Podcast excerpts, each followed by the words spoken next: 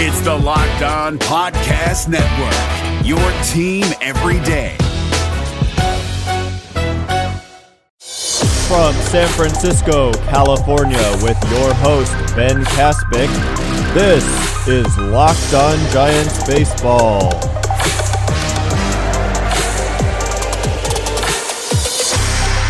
Welcome back to Locked On Giants Baseball, part of the Locked On Podcast Network, your team every day.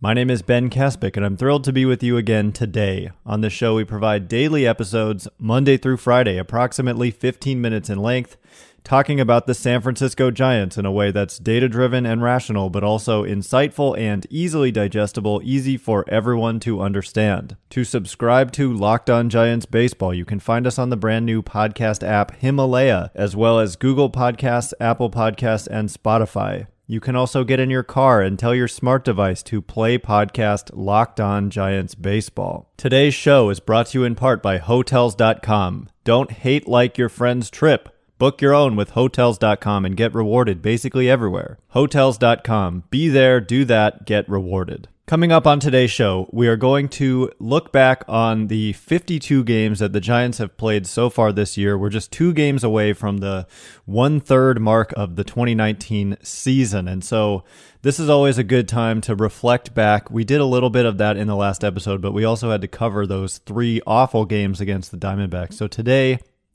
we're going to take our second, we did it at about the quarter mark, and we're going to do it again now. Our second look back and just taking a step back and looking at the state of the 2019 San Francisco Giants. So we'll start on the offensive side of things. And the first thing that jumps off the page here is that when we're talking about the offensive side of the game, we're talking about the position players as a whole, and that doesn't mean just offense. We have to count defense, we have to think about base running, and that is where something like wins above replacement or war comes into play here. So, all told, they had been better in May, but their overall season numbers offensively, forgetting about defense and base running for now, they've been the second worst team in the National League, about 20% below average offensively, non pitchers.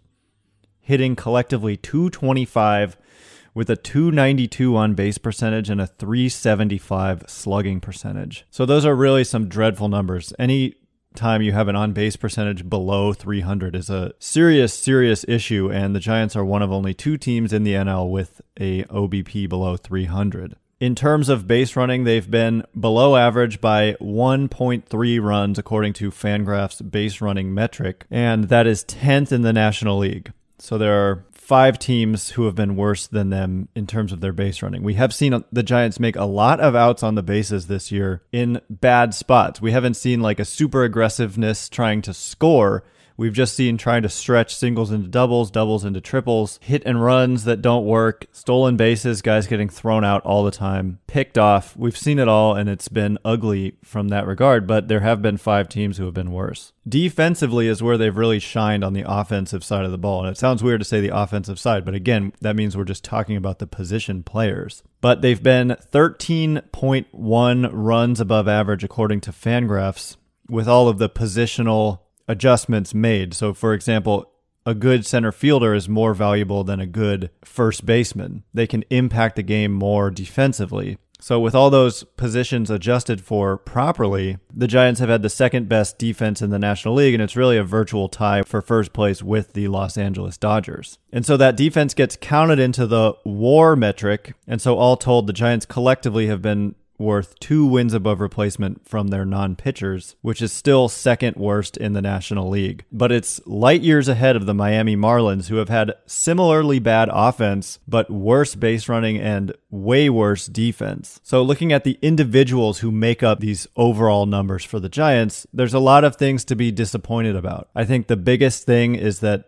Posey, Longoria, Panik, Belt, Pillar, and Brandon Crawford, and and then even the other veterans that that were brought in as free agents or minor league free agents, Yangervis Solarte and Gerardo Parra. Pretty much all the veterans on this team outside of Pablo Sandoval have been disappointing. It's a very concerning season for Buster Posey, who remains well below average offensively. And the fact that he hits in the middle of the lineup and is just not producing at all offensively is a serious issue. Evan Longoria, just more of the same. His defense has been good, but he's again having a below average offensive season, which is not what you want out of a guy who hits in the middle of the lineup and plays third base. Joe Panik has had a good May, but all told is also below average offensively. Brandon Belt is just kind of middling, slightly above average offensively, but again, first base is a position where you want well above average offense. So, you know, it's been a fine start for Belt, but the defense has regressed a little bit and all told you're just you're certainly not blown away by his offensive line he's hitting 229 337 on base 452 slugging we all know what Yangervis Solarte and Gerardo Parra did or didn't do. But Brandon Crawford may be the biggest disappointment out of the bunch. He's hitting 200 with a 275 on base and a 288 slugging. And, you know, that's comparable to what Gerardo Parra and Jan Yangervis Solarte were doing offensively. So if they weren't tied up long term to Crawford, I mean, this is a, a situation where you might see them cut him loose. But of course, they're signed into the long term deal with several of these guys. And Crawford's defense has also taken a step back from the elite level we've seen it in years past. Kevin Pillar is kind of a similar story where his defense is not what it used to be, and he's been well below average offensively. So, not really seeing a ton of signs for optimism here. And it's also worth noting you can't blame this on the new guy once again the new guy being new president of baseball operations, Farhan Zaidi. Some of these guys were brought in by him on extremely cheap and extremely easy to move on from contracts like Parra and Solarte. But really, how do you blame him for being stuck with the contracts of Crawford, Belt, Posey, Longoria, like these guys are hurting them too and are much harder to move on from than the guys he brought in. Pillar was was very low risk, something that's easy to get out from. He's arbitration eligible in the winter for one last time, but they don't have to tender him a contract. So it's also a very low risk move that was made there. So the Giants, the new front office has done nothing to hamstring them in the future, whereas the old front office is what has them in this situation. They also got the Giants three World Series rings, but they are responsible for the Giants being in this mess that they're in. Lastly, I would say the guys that I've been optimistic about and the bright spots on this side of the ball have been Tyler Austin, again, a guy that Farhan Zaidi brought in. He's just absolutely destroyed lefty, lefties and has been one of the few offensive bright spots, along with Pablo Sandoval, who is destroying right handed pitching. So if you could somehow combine Austin and Sandoval at a position, you would have pretty good offense right now based on how they're swinging the bat. Stephen Vogt has also been a solid contributor when he's played. I also think it's a tremendous positive that they're trying different guys when they have the ability to do so because they're not tied into a long term contract. Like in the outfield, it hasn't worked out with certain guys and they've been quick to try out other guys when they deemed that that audition wasn't going as planned, like Mac Williamson. They tried him out, they gave him a look, and it's not working. And now in comes Mike Yastrzemski, and we'll see what what happens there. But that's what they need to be doing, trying to build towards the future. So that has been another bright spot for me is the willingness to try different guys in positions of need. Remember to subscribe to Locked On Giants Baseball. You can find us on the brand new podcast app Himalaya. It's free, super easy to use, and has every single podcast you love or are searching for. They have personally curated playlists made just for you by their local expert podcast tastemakers, themed collections of shows to help with podcast discovery. You can find everything from comedy to mystery thrillers, and sports. Listeners can follow their favorite shows and creators. Listeners can thumbs up and comment on individual episodes, and listeners can build podcast playlists by the episode. Customize it just like a playlist for songs and share it through social, texts, and email. Find and download Himalaya on the App Store or Google Play Store. Don't forget to follow Locked On Giants Baseball once you're there. Coming up in the next segment, we're going to talk about the Giants pitching in 2019 here at the one third mark of the season, approximately. So that's all coming up next. But first, we talk about baseball performance all the time on this show. But what about performance in the bedroom? That's right. BlueChew.com. That's blue like the color blue. Blue Chew is the first chewable with the same active FDA approved ingredients as Viagra and Cialis, so you know that they work. They can be taken anytime, day or night, even on a full stomach. And since they're chewable, they work up to twice as fast as a pill, so you can be ready whenever the opportunity arises. Yes, I actually know someone who has tried this product and they have extremely positive things to report about its effectiveness. The best part about Blue Chew is that it's prescribed online and shipped straight to your door in a discreet package. So there's no more visit to the doctor's office, waiting at the pharmacy, and best of all, no more awkwardness around this topic. Blue Chew is made in the United States and prepares and shipped direct, so it's cheaper than a pharmacy. Right now, we've got a special deal for our listeners. Visit www.bluechew.com and get your first shipment free when you use special promo code MLB. Just just pay $5 for shipping. That's it. Again, that's B L U E chew.com, promo code MLB, and try it. It's free. Blue Chew is the better, cheaper, faster choice, and we thank them for sponsoring this podcast.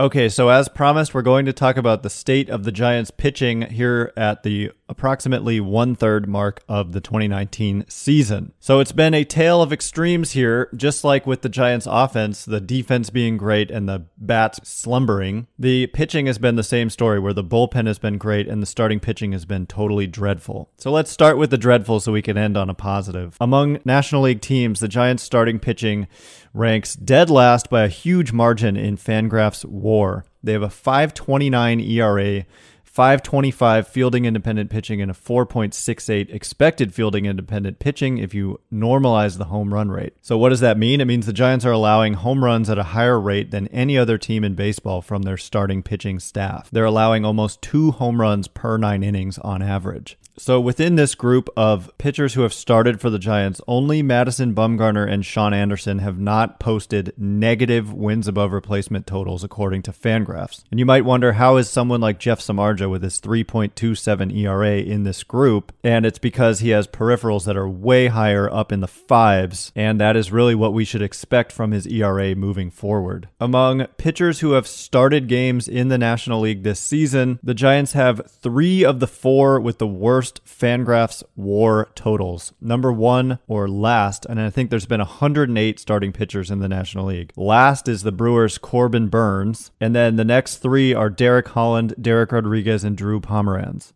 I would say the one positive to come out of all this is that Madison Bumgarner appears to have rebounded at least somewhat from where he was the last couple of seasons. Strikeout rate is up, walk rate is down. Home run rate is roughly league average. His ERA is 410, but the peripherals are mid threes. And so, just like with Samardzija expecting the ERA to jump up to where the peripherals are, we expect the ERA for Bumgarner to get sucked down to where the peripherals are in the mid threes. Just like with the offense, it is a good sign that the Giants are willing to try new guys when somebody in the rotation is not doing their job. Holland is an example. Dereck Rodriguez is another. They've both already been bumped out of the starting rotation. We've seen Shaun Anderson and Andy Suarez, and I think we'll continue to see more guys because the front office is not willing to just settle with the status quo. They're constantly looking for guys who are able to step up and perform. So we'll continue to see this as the season progresses. Lastly, on the bullpen side, the Giants have been very good, ending on a positive here.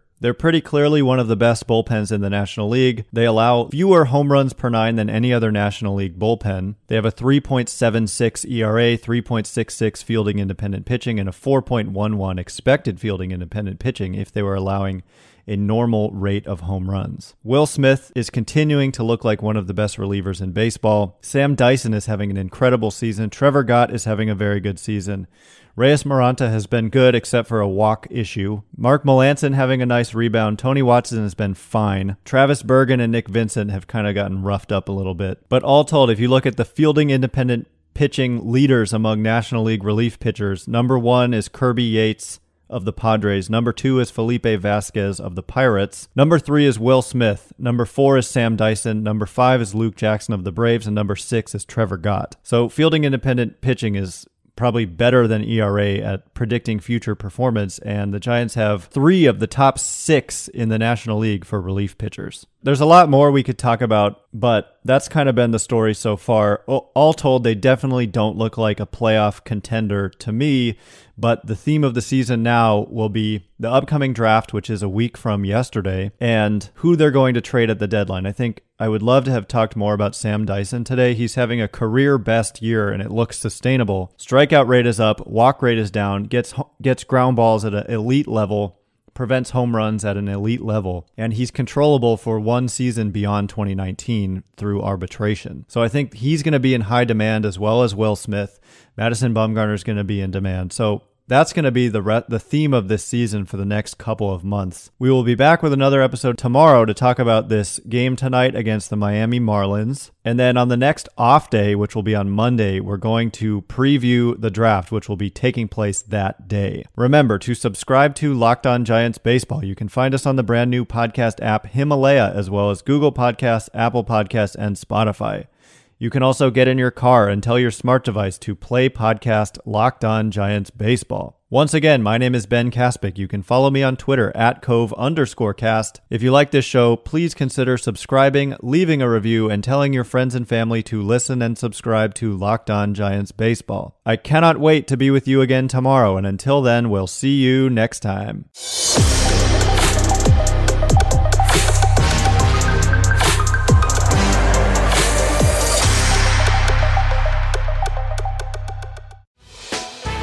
Hey, Prime members, you can listen to this locked on podcast ad free on Amazon Music. Download the Amazon Music app today.